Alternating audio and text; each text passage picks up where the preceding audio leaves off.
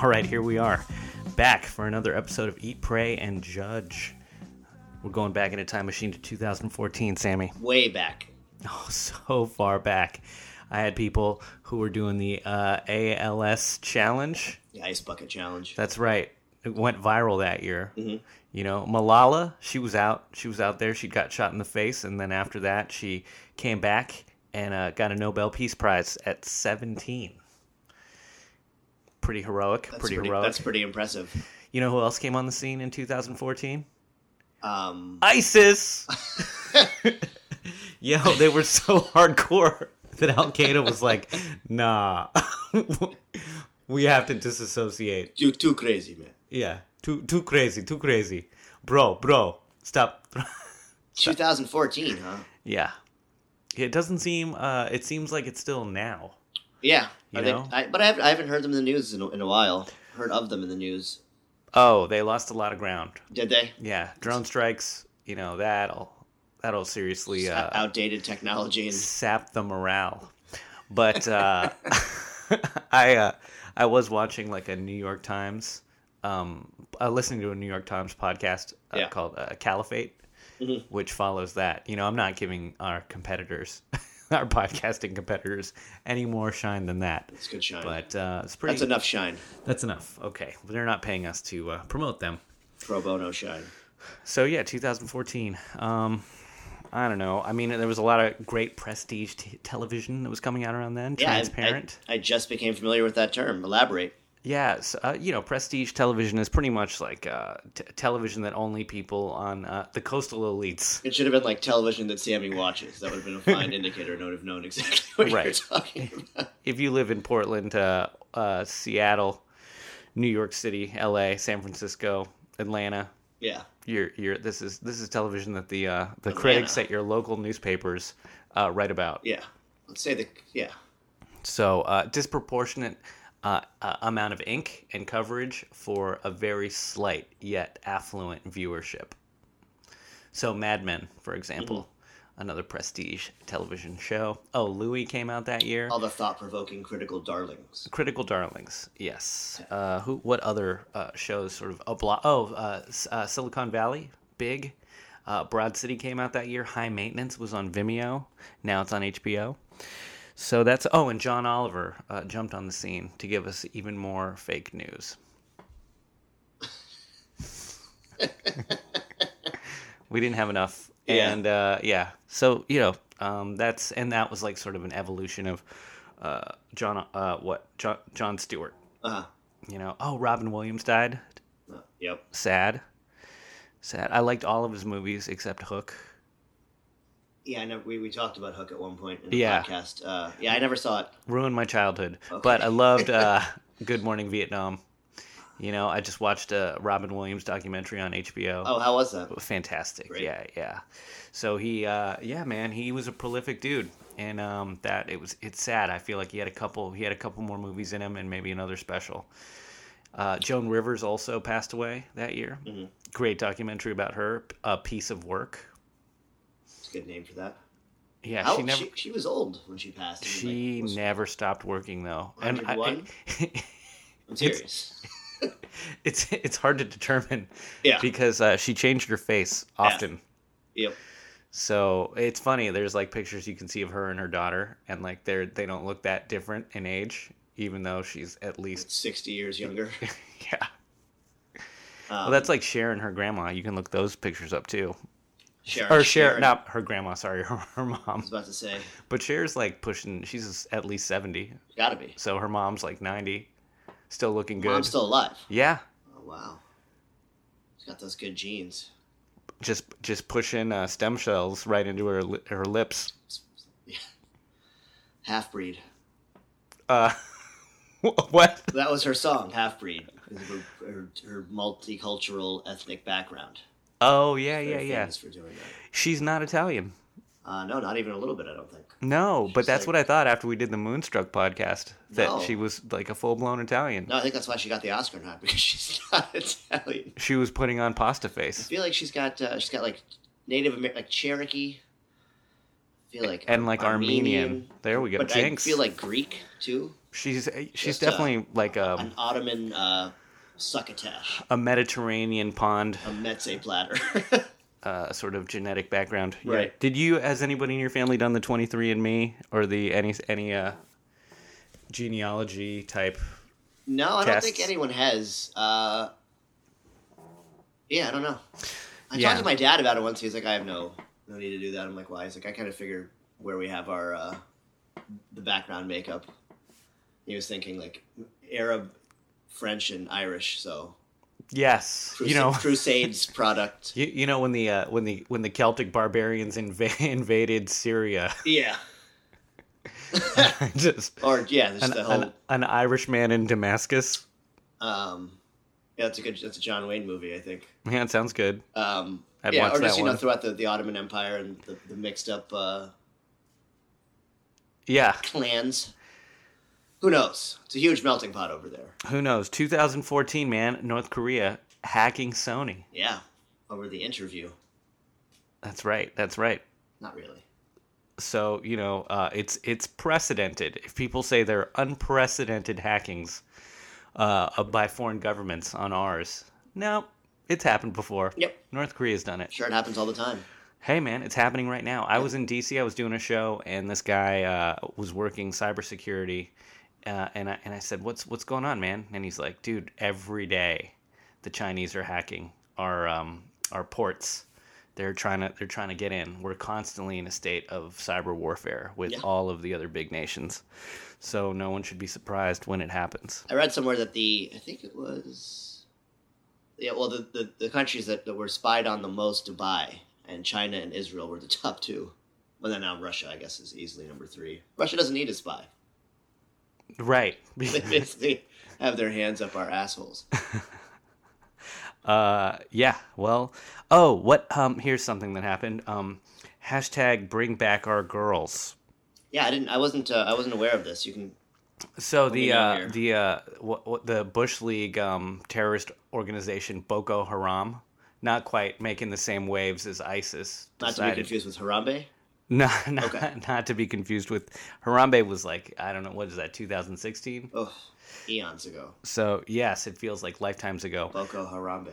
Yes, and they they kidnapped 230 girls uh, from a Nigerian school, and Michelle Obama uh, put up the hashtag Bring Back Our Girls, and that was like huge, viral on Twitter. Okay. Very kind of like you know there are similar hashtags happening today around uh, where are our children.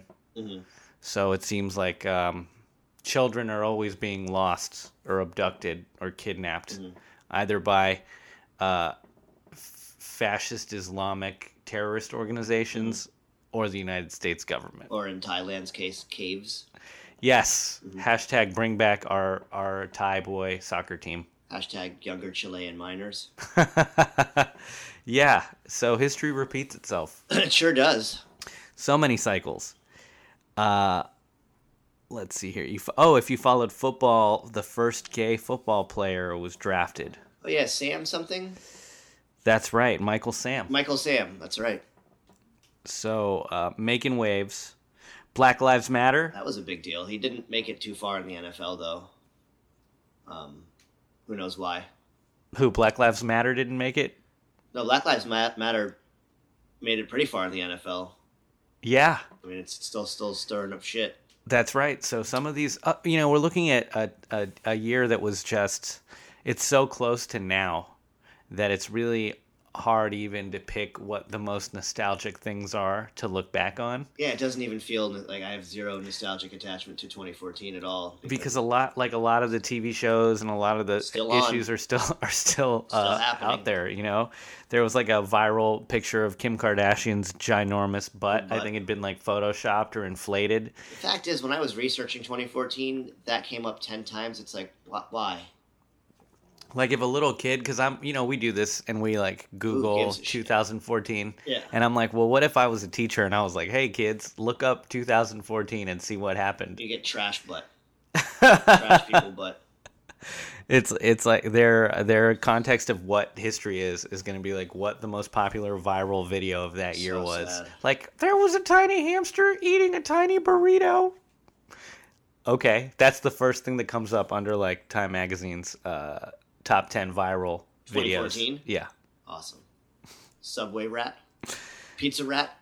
Uh, Obama was between two ferns, Mhm. so That was a that was worth a watch. presidents with punchlines. Yeah, he did that. He did like a comedy circuit. I feel like He did, man. He he got interviewed by Maron. Uh, Yeah. I don't know if he got in a car with Seinfeld, but He did. Get I wouldn't be Seinfeld. surprised. Yeah. He did. Uh, he was on the Kimmel Show a bunch. He was on all those shows. So we're here, man. We're doing this, and the reason that we're here today is because of this fantastic movie that uh, you recommended. Right. We're seeing Chef, Chef, 2014's Chef. and uh, I'll tell man, it stars uh, Jon Favreau, Great who cast. he wrote it and directed it. Yeah. And uh, I loved him since Swingers. Sure. You know, your money, baby, your money, your money. In this one, there's no your money, but there is uh there is one line I really like when they're all eating this like little piece of pig, and they're like, oh, mm, oh, oh, it's delicious. Oh, it's the best. Oh, it's great. Is it good? Is it good? Is it good? Oh, it's great. Are you sure it's good? You like it? You like it? Oh, I love it. Oh, it's oh, so flavorful. Oh, it's juicy. You sound like Al Pacino? Oh, yeah. Oh, that's great. That's great. Juice. what is this carne asada? Mm. you really sound like Al Pacino. Thank you. Um, Thank you. Yeah, you're welcome. Yeah. So uh, that's all. That's that's like the only line I remember from this I don't movie. even know what line you're It's just dudes being super excited about eating his. about uh, food. Maybe that's why I love this movie, Yeah. or really liked it. Loved it strong. Yeah. So if, if you if you haven't seen Chef, this is, was a really it's a small budget movie that came out in 2014 with a stellar cast. And one of the reasons I think that we've got such a great cast is because Jon Favreau had working relationships with all of these people and had directed them in, in other bigger films. Really good point. and uh, Jon Favreau was coming off of uh, directing um, uh, Iron Man one and two, and so he was making these big blockbusters, and he took a step back and poured uh, poured all of his time and attention into this story uh, about a chef who um, uh, is feels creatively stifled. Uh, he is in a golden cage right now because he is working as the celebrity chef for uh, another guy played by Dustin Hoffman, Riva. So it's Riva's restaurant, but we have Carl the chef played by Jon Favreau, and uh, and Jon Favreau's character is just, and I want to call him that for the rest of this. We'll call him uh, John Fa- uh, Jon Favreau. Yeah. So he is creatively stifled, man. He wants to change the menu up, and uh, he has a strained relationship with his ex-wife, who is Cuban, and with his ten-year-old son. Uh, he is a master cook who loves to be creative in the kitchen, and uh, he's not very good at the other things in his life. Uh, and he has a meltdown when he gets a bad review from a critic, and that sends him on an odyssey of self-discovery where he he goes back to the basics and gets a food cart and travels around the country uh, on his way back to Los Angeles, garnering um, you know uh, new fans for his his flavor combinations with his cubano sandwiches, his medianoches. What does what does that mean? That means uh, midnights Midnights. Okay, that's what I thought. And he uh, so yeah so and, and on the way on his journey in his food truck going back to la he reconnects with his son. And uh, at the end of it he uh, gets he gets uh, his ex-wife back. He uh, becomes a father for real. And he ends up getting a new restaurant working underneath the critic who had lambasted his performance working at Riva's restaurant at the beginning of the film. Another really good actor, Oliver Platt. Yeah, so we've got uh, the acting in this is fantastic. We've got uh, so uh, Sofia Vergara, Mhm. and we've got uh, the boy Emjay Anthony, Yep. uh, who's fantastic in this, and Yeah, Dustin Hoffman's in it. Scarlett Johansson, Robert Downey Jr., uh, John Leguizamo, who's excellent, Dude, killing it. and then uh, Bobby Cannavale, who's also very good. Oh, Bobby Cannavale is the one who's like, oh, so flavorful. Tony. Oh, oh yeah, best. that's the scene you're talking about. Oh yeah, him and John Leguizamo are both just like having mouth mouthgasms. Mouthgasm. Well, they, I mean, you love good food. Yes, That, that I'm not gonna lie, that food looked great. absolutely. So uh, if you if you love movies about food and if you like watching food being prepared on the screen, I think that this that's a highlight of this movie is just watching the food prep. Yeah. And if we jump in with like the first scene, it's just uh, our our man Jon Favreau just uh, was showing off knife skills, son. Yep. Yeah, you see him in the kitchen and he's just chopping up everything. That's one of the things I really liked about this movie. I feel like is they paid a lot of attention to uh, industry details. What, Um, what, his- what what's up with knife skills, man? I mean, you need them. I mean, like if he was a chef and they showed him cutting something and he wasn't using proper technique that chefs use, you would look like an asshole. How many how many uh, classes do you need to take? And is there like knife skills one, knife Oh, skills yeah. two? You can even take them down the street here. A lot, a lot of places offer. He himself went to uh, French culinary school for like a couple months and learned a lot of like different techniques and, and, and you know, um, knife skills and other probably like other little culinary tricks that he would use in the movie, or just to have that background. Uh, he followed uh, a guy that's sort of credited with the advent of the, the the gourmet food truck scene, and a guy named Roy Choi, who started a Kogi barbecue truck in L.A uh, is LA Korean cat that uh, you you know was like culinary uh, Institute of America trained. Uh, was a fine dining chef at, at big hotels and stuff, and then kind of just switched it up a little bit and wanted to give back. Uh, you know, yeah, like a gourmet quality stuff at like a lower end for everyone to sort of get into it. And he opened Kogi Barbecue Truck and became like a just a, a pillar of that community. Like he really started that whole scene. And got other high end chefs involved and. So Yeah, I like- who this was loosely based off of, and that's kind of who Favreau spent a lot of his time with. Uh, Okay, so, he- there was some method, there method acting. Sure, He was and I- shadowing. so and by the looks of it, Favreau just seems like he. I mean, not to you know make a, a fat joke, but he looks like he likes food enough to, to really dive deep.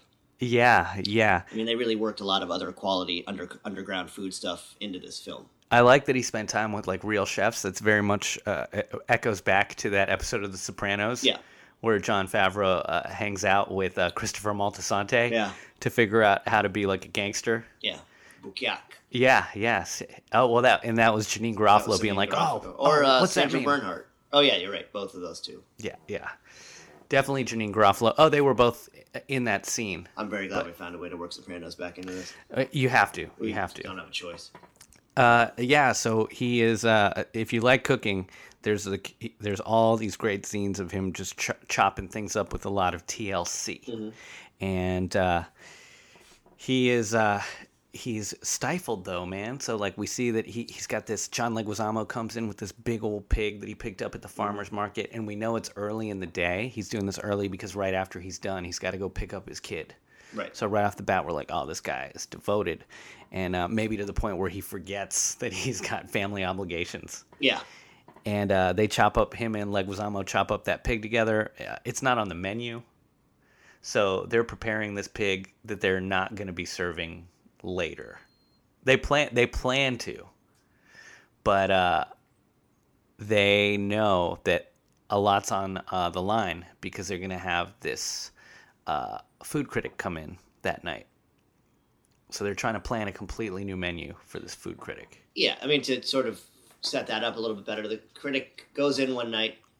Critic who obviously liked him at one point and thought he was like one of the new up and rising, up and coming chefs. Ten years ago, he wrote a glowing, Glowing review. on- on the same menu, effectively. He was like, "This is the second coming of like Harry Potter. This guy is. This is the Jesus. The mess- the food Messiah has Right. arrived."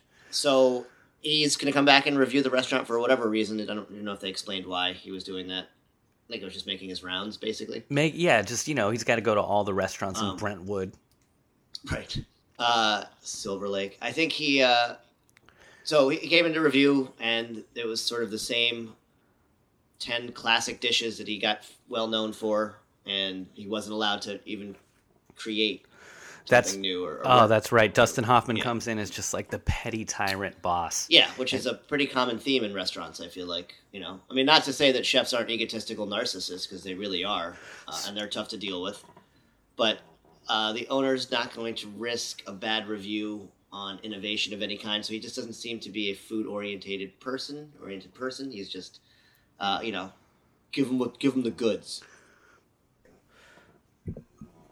So, how common is it How to common- have uh, dudes like Dustin Hoffman's character in the restaurant?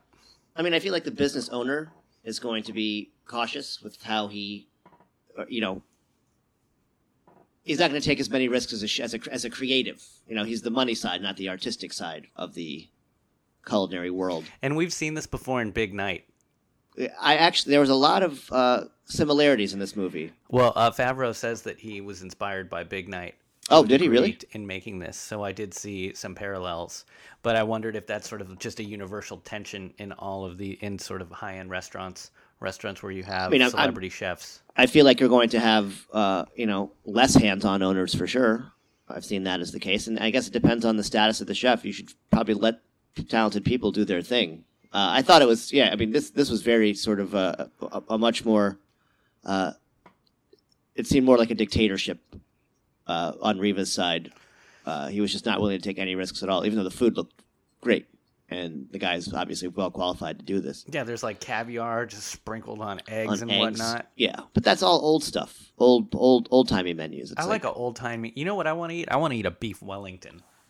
I, I, don't even know if go. there's a place where can you do that. It just sounds like something that people eat in the 50s Yeah. when they're like sipping on Like grasshoppers. martinis and grasshoppers. Yeah, um, yeah, and I'm sure there's all, all kinds of power struggles, and, and unfortunately, the lack of creativity and the clashing of egos is why a lot of these you know better places tend to fail after several years. yeah, it's pretty funny when he brought up uh, guts as a thing. He's like, "Are you gonna put guts on the menu again?"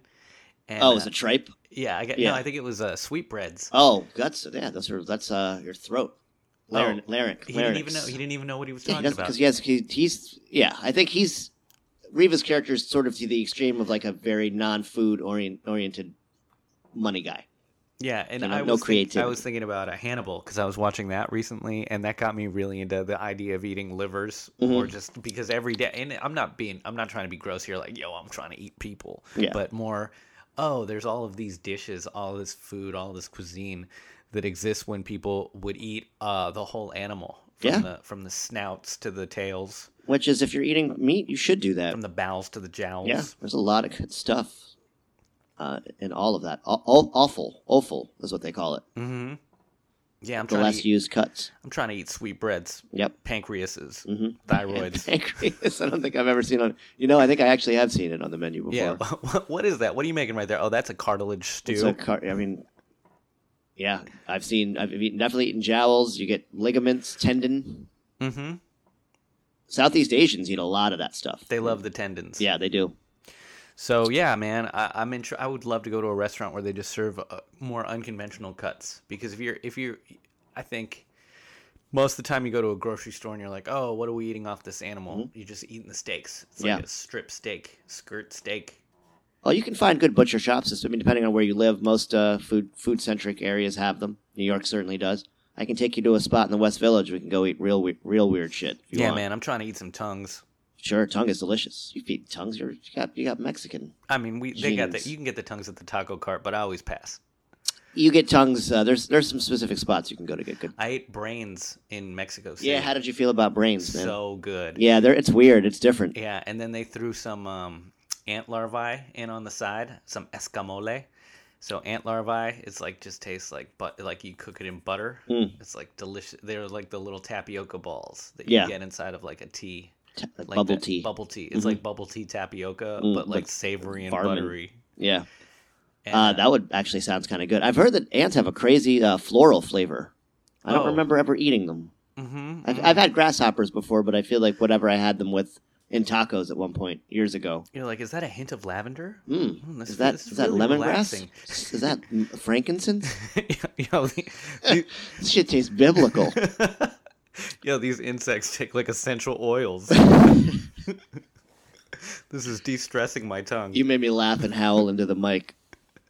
Oh man. So Um, the Economist, uh, the magazine, they had this like little food truck that they brought out Mm. into. Uh, Oh, you were telling me about this, yeah. And they had all this ice cream, but the whole point of the food truck was not the ice cream. It was like, how do we get people to eat more sustainable proteins? And they were uh, presenting different types of insects, and you could put those on your ice cream as toppings to get like more protein in your diet. So they had these big old like uh, desiccated grasshoppers, and they had like diff- a variety of different types of larvae and grubs. So that was fun. That was fun. You know, I'm into it. I I'm mean, into, was like- it good? A lot of it doesn't taste like anything. Yeah, Yeah, it's just like extra crunch. yeah. So when you get like chapulines in Mexico, the little dried Chap- up, um, fried up uh, grasshoppers, Uh-huh. You just throw them in uh, guacamole. Yeah, that's what I, I had. Like a, I had tacos with that, and it was there was just kind of not overpowered, but they didn't factor into the, the flavor profile, which is a term I know you love. I love that term. yeah. Love that term. You know what? You t- you know when you take the uh, Nestle's uh, Crunch bars Mhm. and put the little Rice Krispie crunches in there, Uh-huh. dude. You could pack. You, I'm saying, man, that could be like that next Clif Bar. Just grasshoppers. Yeah, just I like totally chocolate do and that. You would make a killing in North Brooklyn. Yeah, Mm, fully sustainable. I made the, I made the chocolate in my bathtub. yeah, with like the bugs are from Inlet Park. a little a little maca maca root powder in there I was too, McCarren Park and be like just for men. Extra protein. yeah, got So problems with hair loss, like bugs. there's a there's a million ways we could market this. Sure. I mean, honestly, we're gonna do that. So keep an eye out for bug bug bars. Yes. So this guy, uh, back to the back to the movie though. All right, So this. Favreau, he's he's got a team. They love him. Leguizamo's on his team. Uh, the other guy, played by uh, Cannavale, Yep. they're Tony. they're- Tony. Those guys are like his uh, sous chefs. Sous chef and chef de cuisine, I believe. Chef de cuisine is Bobby Cannavale. Uh, Favreau's, I mean, Leguizamo's kind of like a glorified line cook who just loves food and is kind of talented, but he's just coming up through the ranks. And he's got the he's got the potty mouth. He's the one out there just speaking like the real kitchen. I feel like they were buddies in Miami before he Favreau came out to uh, L.A. Yeah, he's They just out there calling people gay in Spanish, getting Yeah. away with it. That's kitchen. That's that's uh, that's, that's a lot of kitchens. I yeah, I feel like uh, I feel like they Not the least of- homophobic arena I've ever been in. I think they cleaned up the kitchen talk a lot. They, Uh, yeah, I think they have to now. It's a little less of the the, the machismo. Well, even even in the mo- even in the movie, I think that uh, they they they PG thirteened how the kitchen would probably really sound. Oh, absolutely. But I think kitchens are getting, I mean, like as is everything else, way more politically correct now. You have such a diverse, so many people in the past 15 years with the sort of onslaught of like celebrity chefs and like the cooking culture and food just taking a huge leap forward in America. Um, Right. there's so many. I mean, it's- Fifteen years ago, we were just a bunch of savages eating single slice Kraft cheese. Yeah. And white bread sandwiches. white bread mayonnaise sandwiches. Yeah, it was like just not even real, not even real good artisanal mayonnaise. Yeah, I mean, there was great chefs and people were doing things, but it wasn't. Uh, you know, I, now with the food bloggers, Munchies TV, all this crazy focus on all these celebrity chefs. I mean, honestly, helped a lot by Bourdain's book, which was outstanding. Yeah, uh, pre Bourdain, people were just like cooking their steaks on George Foreman grills. I mean, you, what did you you had Julia Child and Yan Can Cook, you know, and like Jacques Pepin and those Yen, dudes, but Yen like, Ken Cook was a real person. That sounds like a like a Wayne's World. that was a show. oh, who's chef. Uh, I forgot his first name, but there was a show that I used to watch as a kid. It was on the Great Chef series. Hell yeah. You don't remember Yan Can Cook with the walk? I bear look. All I remember is the Joy of Cooking book because it looked Mhm. like the Joy of. Well, everyone book. had that. Even my mom had it. Yeah. She never cooked. Yeah. Actually, she cooked a little. Um, No one, no one in my life ever actually looks at the cookbooks. Sometimes I take. You know, my girlfriend had Blue Apron for about two months, uh-huh. and uh, we learned how to cook from that. Did you? Yeah, and then You we had some- immediately stopped. Once we got like a, a critical mass of recipes, we were like, nah, There's only so much you can do. right. I've seen you cook before. You like flavoring stuff. I like clean, simple flavors. Mhm. You know what I've learned from you? Zesting. Zesting? Is that a thing? I'm, I've become a zesty bro. I I love it uh, helps.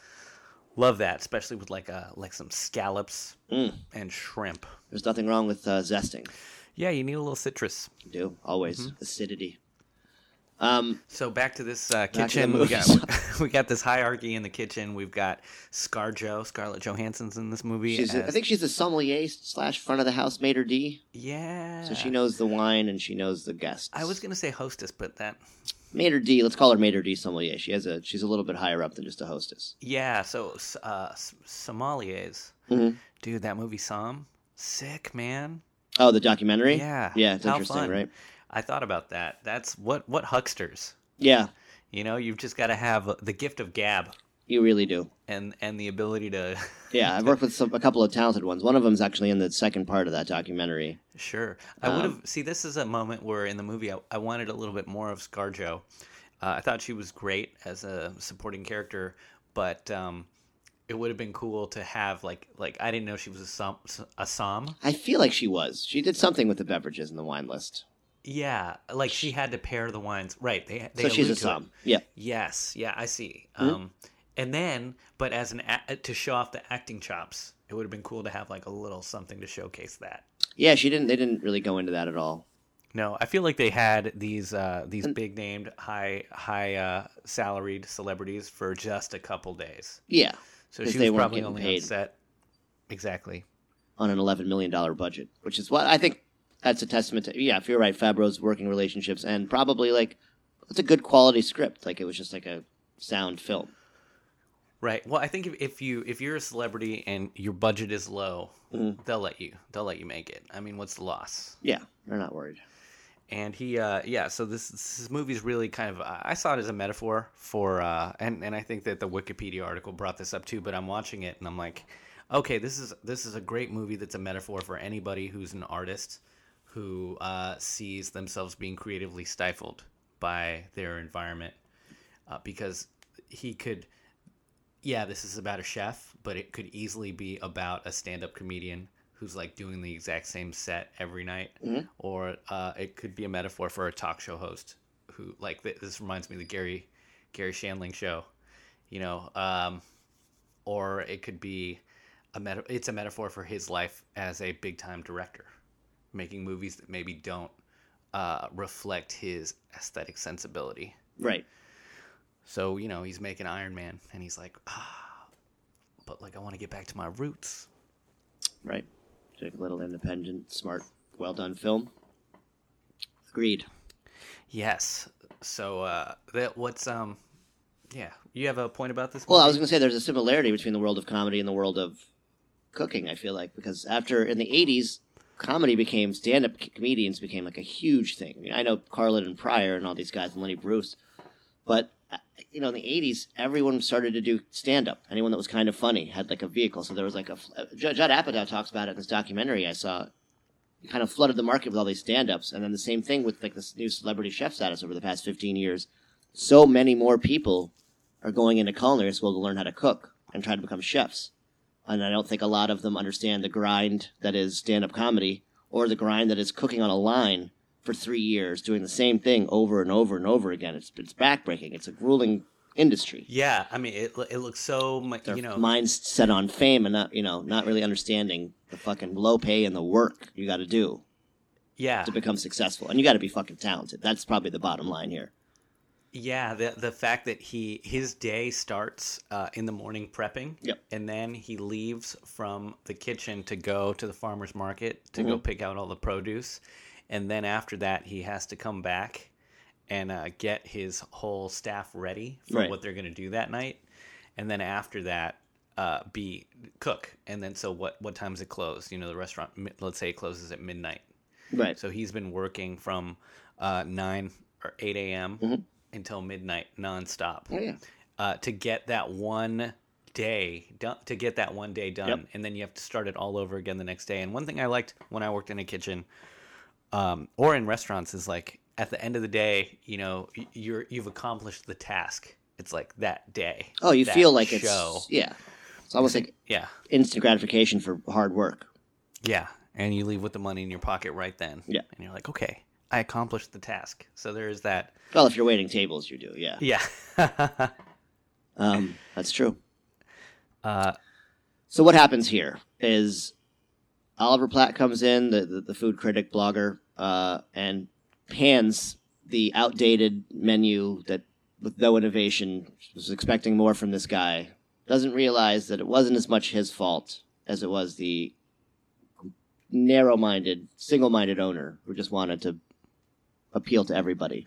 yeah, that's messed up, man. You'd think that this guy would understand how Or- kitchens work. Give his give his work give give his give his star a chance to shine. You know, that That's worked why- out well. You know, you don't. I'm always like, you don't uh, prosecute the the low level soldiers for the war crimes. You prosecute the generals. Yeah. and you prosecute the politicians that set up the policies that uh, create the genocides. And what this guy was seeing was like, you know, he was like, "Oh, look at this Rwanda on my plate." You know, I can't believe I can't believe what's happening here. Molten lava in Rwanda. Yeah, like this molten Yeah. lava cake is so offensive to him, but like you know, it's not really uh, Favreau's character's fault, right? Riva, it's Hoffman. Yeah. Hoffman's the Pol Pot. That's the guy you got to go after. uh, when uh, this is a little off topic, but a good point, I think, is uh, Oliver Stone was being talked. It was just, I, I sat with him in an old college class. He did a two-hour lecture for us because I took a class of one of his consultants was my professor, and he was talking about how the greatest generation of the World War II guys got a lot of credit, and you know what they did was heroic. But he's like, he said, a lot of those generals, a lot of those guys became generals that led us into what was uh, the nightmare in Vietnam. So a lot of their policies and a lot of these guys didn't get, you know, got credit for certain things, but didn't get discredit for doing a lot of bad shit. Yeah. So yeah, you you you gotta you gotta look you gotta look deep and blame blame blame the top brass eventually. Yeah, you got to blame the Rivas of the world. And I think it was the clash of backers. egos, the financial backers, yeah, the money. Um, so yeah, the critic pans him, and he, you know he doesn't understand social media and how the. You go into this because you, you your Oh, I, point lo- on it I was a love little this. bit So better. this movie Yeah. is also just a great meditation on social media and the Yeah. power, uh, because it's like a double-edged sword. Initially, he gets a terrible review, and that review goes viral on Twitter, and he doesn't understand how Twitter works. And his son, who's ten years old, is like an indoor kid who, you know, he's like pale from just like getting. He just gets like all of his vitamin D from the light, the, the glow of his computer screen, and um, his son tells him about Twitter and how to use it, and he goes off and like uh, replies back to the critic without, uh, and he thought he was sending a private message, but he sent it public, and now he's he's viral. You know, he's in a flame war with uh, with this guy online, and and then also he he loses his mind and goes back to the restaurant um, and yells at the critic in front of everybody, and everybody takes out their smartphones and videotapes the whole thing. So he becomes like as viral as the as the hamster eating the little burrito. Right. And uh, yeah, and that's the end. That's the end of his career. Yeah. Now because he's laughing stock. But why it's a double edged sword is, you know, all press is good press. Right. It's all about how you spin it. It's all about how you flip it. It's like now that thousands of people have their eyes on him, he has a platform to reinvent himself. He also this was a metaphor for him taking a shot at critics of all kinds. It's like it's easy for you to destroy someone else's creative work when you don't. What do you do? I know. I just shit. imagine Jon Favreau like uh, skyping us and yelling at us after this podcast. No, but I, I liked your movie, Jon. Don't yell at me. And I enjoyed it, man. Be like, who are you guys not creating anything? Fuck. And like, our content is basically just building on other people's content. yeah. So Hey, we have we have good takes. yeah, we do. Hey, you know what? Uh, Jon Favreau, the score to this movie, phenomenal. Oh, Great- yeah, I loved it. Great job. I liked music. I liked your movie, Jon. Don't yell at us. so much so the feel good tunes were great so that's another thing to watch this movie for one is to watch it for like the cooking and just Mm-hmm. like the authenticity of the kitchen and just the passion that uh like i watch this movie i want to eat a po' boy Oh man, I want all I wanted to do was marinate a pork butt, Ugh, make carnitas or something. dude i want to just get d- big old white plates Side note, let's do that this Sunday. uh oh, oh it's delicious this car oh this carnita oh Mm. my god oh so flavorful. I want to get uh, I want to get a whole bunch of little plastic cups with sauces in them, a Mm. variety of different sauces. Like an octopus, that shit. Just dip it everywhere. Yeah, man, and I want to make like a mo- like a modern art Jackson Pollock splatter portrait on a big white plate with like three or four uh, craw- crawfish. Oh, crawdads, Gabe. Yeah, crawdads Mhm. in the middle. Mm. so good. Yeah, it's and uh, some andouille sausage. it's visually uh, visually great, and then yeah, the music is awesome. It's like basically like a, a very hipster friendly uh, soundtrack. A lot of old uh, like originals that a lot of classic hip hop songs sampled. Uh, there's like the you know the the revamped hip hop classics like the El Michels Affair when he did Thirty Seventh Chamber, Yeah, which is basically like a I don't even know how to describe that album, but it's a play on Wu Tang's Thirty Six Chamber. It's the beats, but it's done Uh, I, don't, I don't know what he used. Like an orchestra. yeah, kind of like a a, a, a nouveau or- orchestral take on the 36 chamber. That's but it's, wonderful. It's fucking great. we'll put it in the show El notes. Michel's affair. Yeah. But uh, yeah, so the music's great, and it's uh, and it is. It's like I feel like it's like hipster B sides. Mhm. You know, I, I feel like I'd heard all of those songs, but they haven't been overplayed yet. Yeah. So that was cool. And I was actually listening to it on Spotify when I woke up this morning. I turned Nice. it on Little inspiration. Myself, yeah, to get in the right headspace for this. So the chef soundtrack, killer. Uh, yeah. And uh, yeah, so he, so our man uh, Favreau, he either you could say he quits or has a meltdown and has to leave the restaurant. And now he is on a journey of unemployed self-discovery. To set it up finally, what happens is he goes into a Twitter battle with the food critic Oliver Platt, and then um, basically it was like, all right, I have twenty thousand followers. Here's like, I'm going to challenge you to come into my restaurant. I'll cook you a whole new menu, and then you can see what you say, comma asshole. Oh yes, and- Oliver Platt accepts, comes in, he has the whole menu planned out, and the uh, uh, Riva, Riva. just is not having it because he says the restaurant is as full on a work night as it's ever been since they opened, and he only wants to play the hits. He wants to play, he wants to use the same menu that the people that have been eating there for ten years have come to know. no guts. No guts, zero balls. Yeah, Uh, so Favreau freaks out, leaves during the, the you know the setup that day. Um, hears that he's sort of trashing the menu plate by plate while you know Oliver Platt expected a new menu. He's getting the same old shit cooked by Tony the sous chef. He destroys it, or in the middle of destroying it, and then uh, Favreau comes in, has a huge meltdown in front of him, destroying him and lambasting critics in general, trying to you know yeah. stunting the work of uh, creative and talented people. And that's where uh, he decides to go on a different voyage.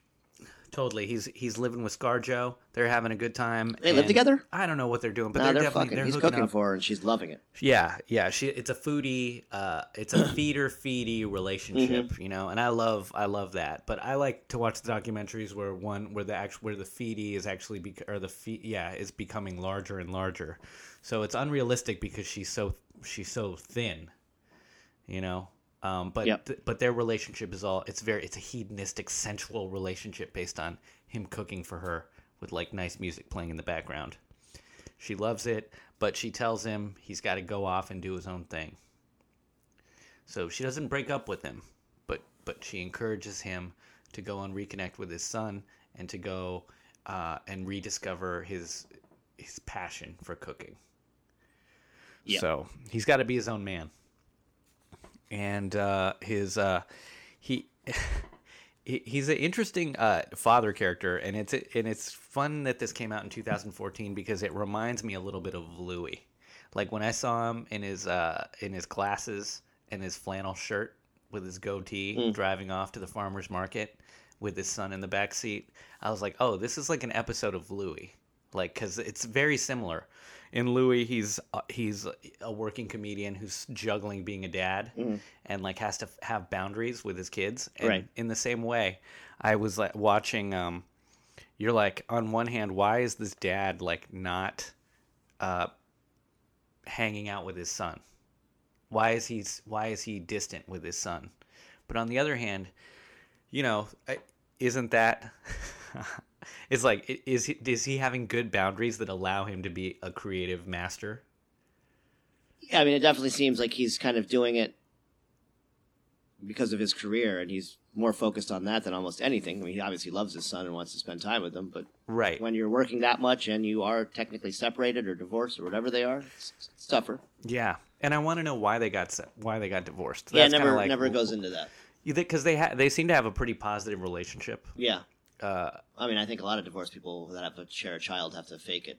right. It doesn't seem like they're faking it though. No, no, it seems like they've still. I mean, obviously, the way things yeah. out, And so so I think that's where someone might ding this movie is that uh, the character development between these relationships uh, seems kind of easy. Mhm. Like like it's not. Um, there there doesn't seem to be a lot of dramatic tension between him and his ex-wife, and she seems to be okay with him having a new.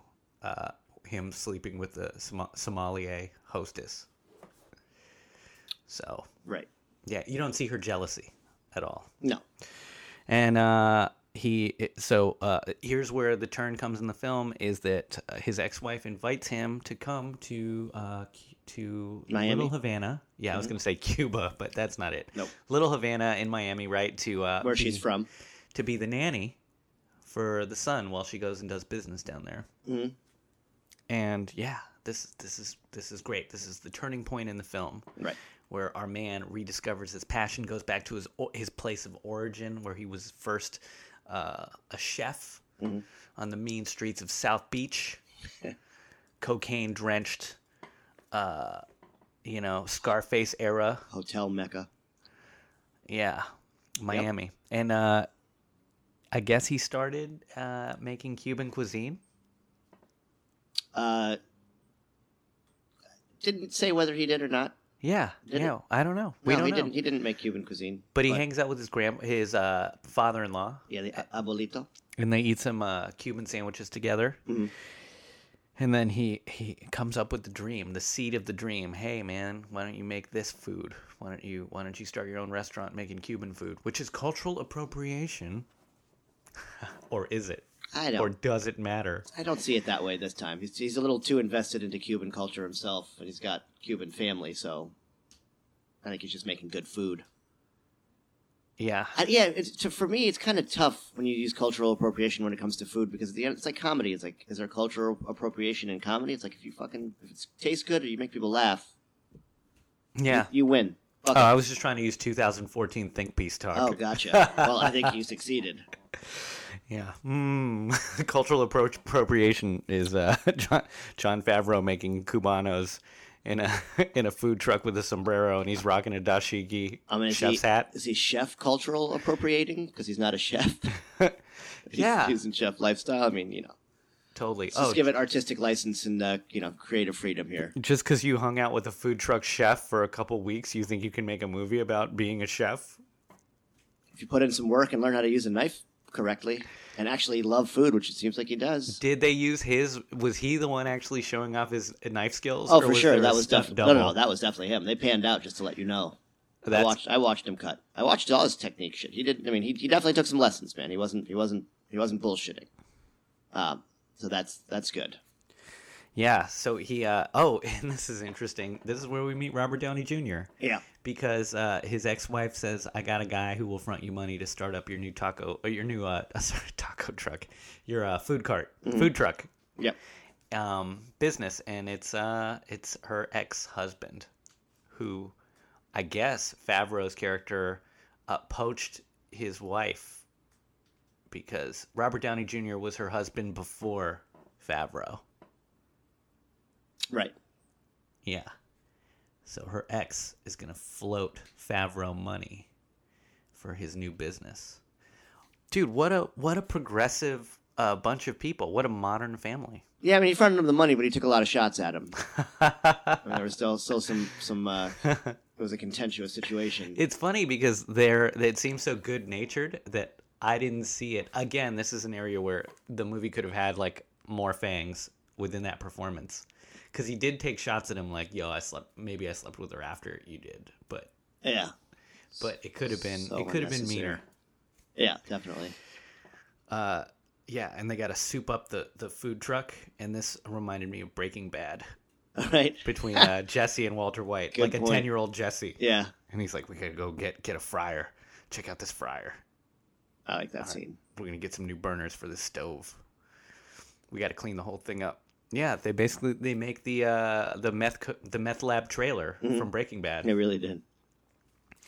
and uh, Leguizamo comes back into the movie at this point. You know what a loyal dude. Yeah, does that happen where like a like a a, a prep cook would uh leave Oh, I think it depends on the situation. Yeah, I mean, I, you know, I think it's it's both ways. Like they, they have to respect each other enough to want to work with each other. I'm, I'm sure it's happened plenty of times. how loyal yeah is it But I also think Leguizamo's from Miami in this movie, so it's like he goes back home and what, what's he? He's just he's like a line cook, so he's not he's not losing much. because i think when you look at like movies uh you, you see uh, the director always gets praise in a Mm-hmm. film but um a good director often has like the same crew come with him Right. for multiple uh productions Sure. like he's got the same sound guy the same cinematographer maybe the same Mm-hmm. casting director, and so all of the films have this sort of like it's like a team effort. Right. And is that what happens in in uh, restaurants as well, where like Uh, I think less less in restaurants because I don't think you have that sort of uh, buying power to move your whole team other places. And the whole squad? and a lot of young uh, line cooks and people that are getting out of culinary school, like I think the best thing they do for themselves is you go somewhere for six months to a year and you learn that restaurant, you learn that style of cooking, and you go somewhere else. So you want to just be well, like you know, ver- well versed in a lot of different types of cooking. So you know, not as much, but I'm sure it does happen. And I'm sure guys that like on his level that see like a super talented line cook they want to bring up to pro- promote to sous chef to chef de cuisine, you know, they definitely keep that shit in the family. Yeah, but then there's the danger uncommon. that if you don't want, you know, they're all they're gunning for the throne. Uh, Sure, but they're- trying but to what they- take your top spot. But they leave and open up their own shit. That's that's ultimately these guys' goals. Yeah, To open their own place where they have freedom to do whatever they want and cook their food. So you bring them along to a certain point, they'll respect you and love you for bringing them up, and then boom. We, do you think, uh, like, again, that's what I wanted to see, like, in the food cart. I wanted to see Leguizamo, like, on some Game of Thrones, uh, like, writing in his journal, like, one day it'll all be mine. Some little finger shit. Yeah, yeah, and be like, I'm gonna serve the the dopest chicken tenders at my restaurant. That'd be that's a lofty goal. yeah, just like some some uh, was, wasabi, uh, Black Sea caviar encrusted Something. chicken. Yeah, chicken, caviar, and chicken. That's a good combo. Yeah, man, Um, why not? Make it happen. I trust you. I'll eat it if you cook it, dude. Clean and simple. That's fun. All you gotta do is zest it, baby. Uh, it's true. Plain and simple chicken zested uh, caviar sprigs. Um, so learning little learning lesson. I, one thing I will say about the father son relationship, it seems very authentic, and it's like I love that he feeds his kid everything because that's what I would do with my son. I'd, like you, you're gonna eat all of this. That's stuff. how you educate a man. Yep. You gotta be the mama bird. You Just try you everything until you don't like it. If, Just if you don't like it, you don't whatever like you ate Yeah. back into that little kid's mouth. Basically.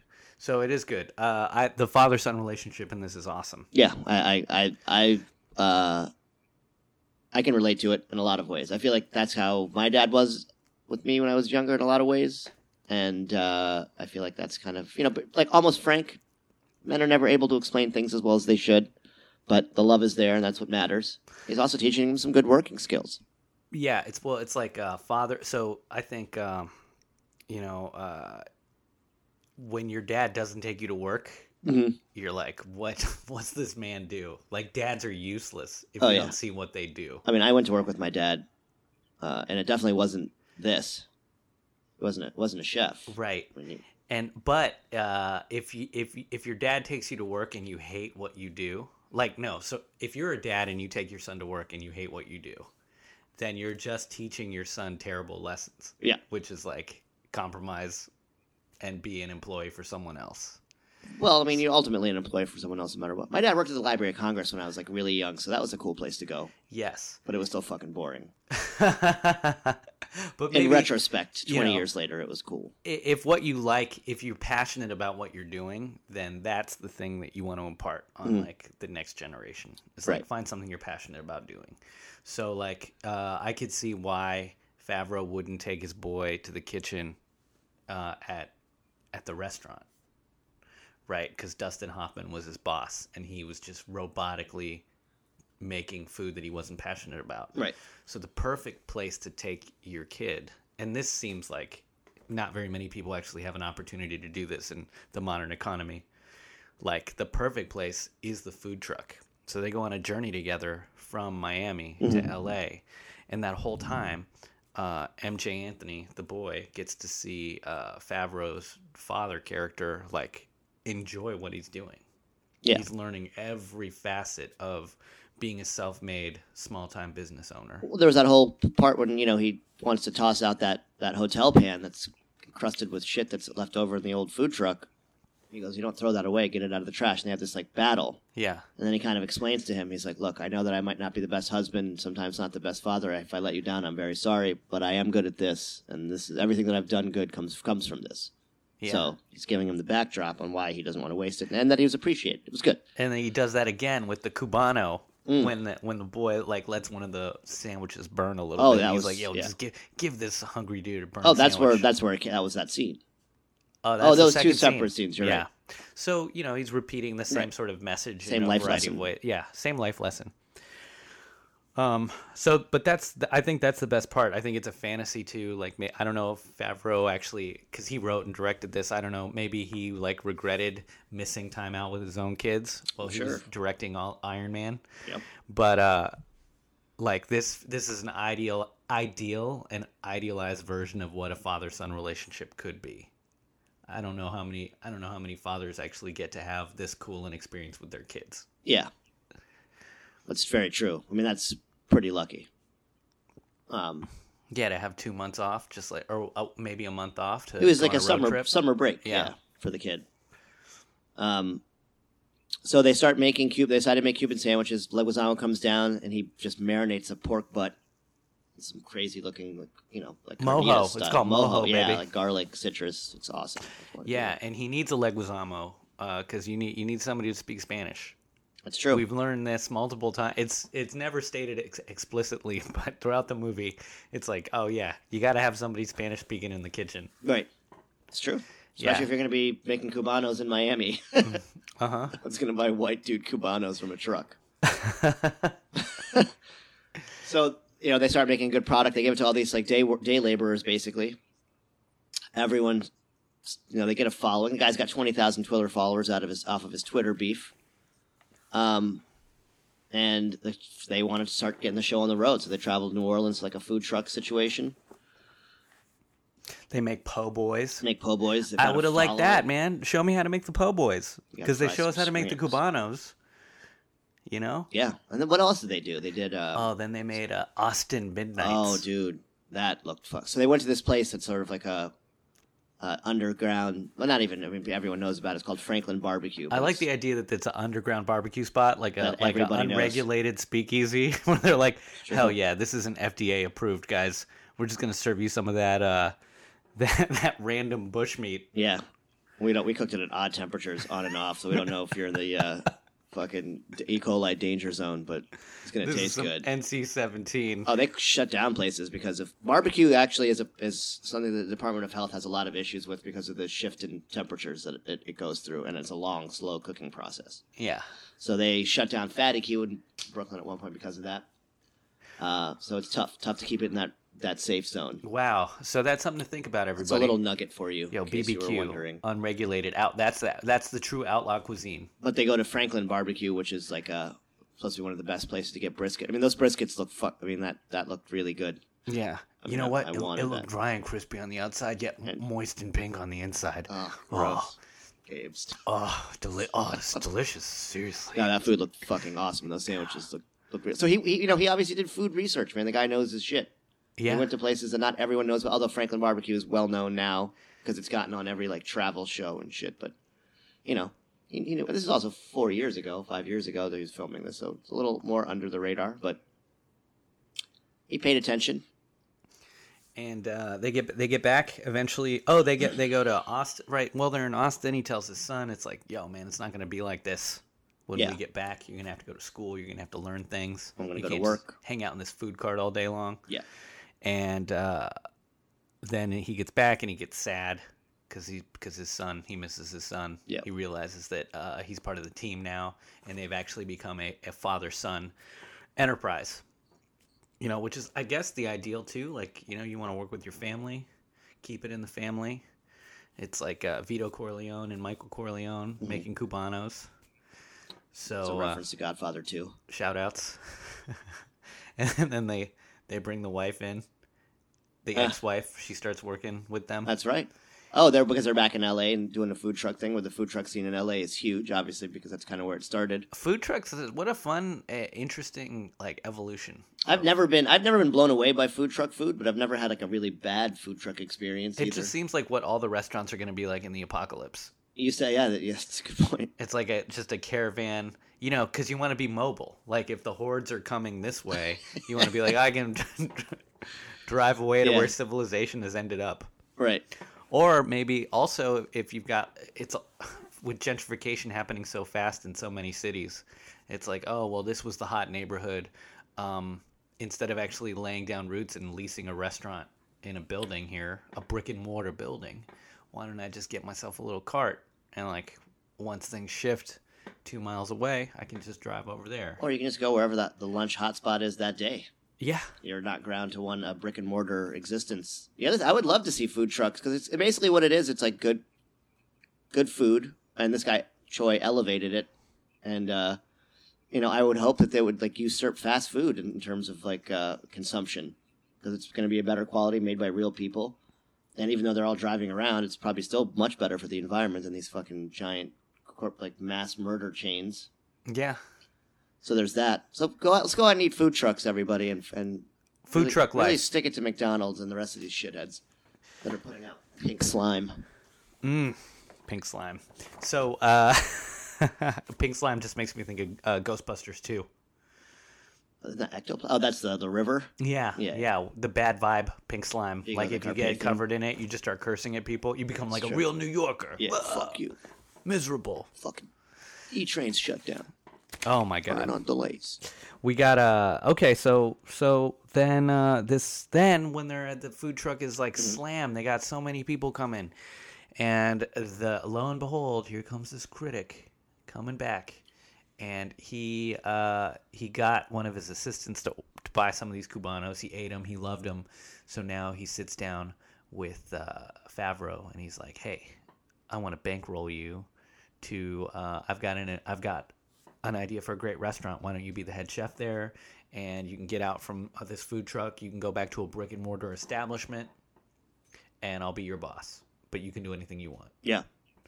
And he, he kind of says why he panned him initially is because he expected so much more from him because he was one of his guys. He said like that was really helping the LA food scene come up.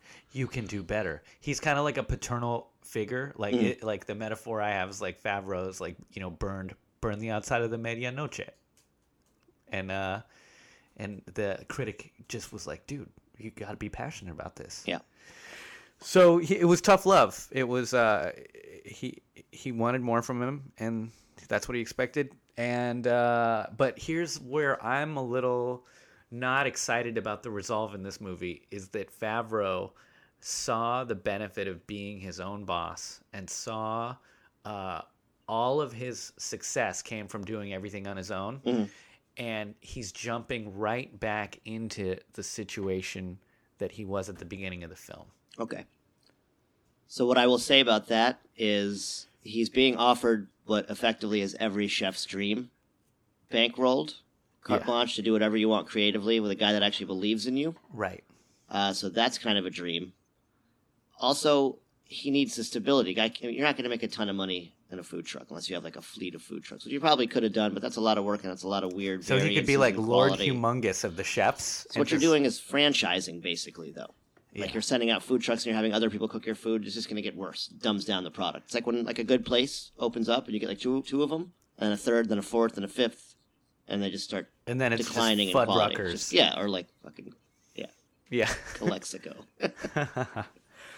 uh, yeah. So that being said, also he wanted some stability. You know, you need to sit down. He, he had a family. He at the end, spoiler alert, he and his and Sofia Vergara get remarried or reattached. hmm We don't see ScarJo again. We don't. She's gone. She was only available for that day and a half shoot. Um, but I see why he took it. I don't think he's kowtowing to the man here. I think he got a fucking offer he couldn't refuse, and as a chef, that's I would assume that that's their dream. Not Yeah. having to put up your own money and being offered every creative freedom to run your own place. So way you want to get that written in a contract though, or something? I mean, I'm sure he does. I'm You sure they have some sort of understanding. You gotta I'm cover sure it your doesn't really matter if it's not written in. He's not fucking paying for anything. Oliver Platt's character is because he made a ton of money selling his blog website. right. Here's one more little piece before we leave you. People on Yelp, if you're shitting on a restaurant because you had to wait 30 minutes longer for your table and you want to fucking hurt them, stop being an asshole and trying to put people out of business because you had to wait for a table. Shut the fuck up and wait. Sorry. I have so little uh so little love for these Yelp people. You guys are fucking just shut it. Shut, shut up and eat your food. Don't take pictures of it. Fucking fuck off. I was uh, I was doing a show, and uh, it was uh, I was hosting a show at a uh, secret location. It doesn't really matter, but the show was um, offering, uh, hey, you get there's free pizza at the beginning of it. Yeah. So doors open at eight thirty. Show starts at nine fifteen. Yeah. When I get there around nine oh five, uh, there's a a woman who is very upset with the bar, the guy behind the bar, and she's like, "Where is all the pizza? I was promised pizza." and he points over at the seven empty pizza boxes and he's like hey it's all gone now but like we get the same amount of pizza every time and she's like well if you're gonna if you're gonna offer pizza and you're gonna promote it, this as having that like there should be enough for everybody are you gonna order more for me and he's like no like she was one of the last people there Are you gonna order late. more for me? Yeah, and he's like, "No, man, you can order your own pizza if you want." So now I'm like in the front. I'm up uh, performing. I'm hosting the show, and they're like the four ladies up front, and they're like texting instead of paying attention to the show. Everyone else is excited. She was one of them. She was one of them. She's a fucking Yelp scumbag. and she's passing I'm her. sure she gave it a bad Yelp review. she's passing her phone from uh, friend to friend to friend, and they're like proofreading it and like you know making sure that it's right. So So she did do that. Yeah, and and the guy uh, who runs the place is in the DJ suck. booth behind, and he he was actually the the working the bar. Yeah. So he's like in real time, Mhm. like I can see you in the front, yelping like writing about us. I'm the one who said that it, you're writing this review to the owner of this place. Yeah. that's me. I know that there wasn't pizza because you showed up late. Mhm. So you can order your own pizza or you can leave right now and I'll give you a refund, but you can't stick around and watch the rest of the show. Great. And like, Here's the benefit: either show up on time to get your free fucking pizza, or walk outside because you missed the boat because you were late. And uh, you know, there's a thousand slice shops in the city. yes, So shut your face. Stop texting. there's dollar pizza everywhere. Or just, I mean, you sound like just don't even leave your house. Just rent, just rent videos, just rent videos. rent comedies. and and eat our uh, and eat our new line of Sammy and Gabe's uh, chocolate covered cricket and maca powder uh, energy bars Yeah, coming, Coming out soon. soon. yeah. Just be there between nine and nine o three. If you're late, fuck you. Yeah. So uh, what's your what's your final take, man? You re- I recommend really, this? I really enjoyed this movie for so many different reasons. The acting is great, the script was good, the story is solid, the soundtrack is excellent. It's got a good message. It's very food centric. It'll teach people certain things about the restaurant industry and not to be an asshole on social media. I definitely recommend this movie. I think this is a feel good, uh, feel good film that's got a really great father son relationship. The uh, color is fantastic. I think Favreau did a really good job with like the music and the casting. Uh, I thought at the same time though it was like a little slow in some places for me, and uh, the drama could have been a little. I, I like things a little bit grittier. Like there could have been a little bit more drama. Um, whereas like in what I mean by that is he starts off. Uh, the only problem that he really has, the only obstacle is that he's in his own way. He's always got people who are ready to bankroll him, and he's always got uh, a supportive crew, be it his family, uh, John Leguizamo's character, or uh, uh, financial backers. So that's where I was like, oh, there's not that much actual drama in this movie.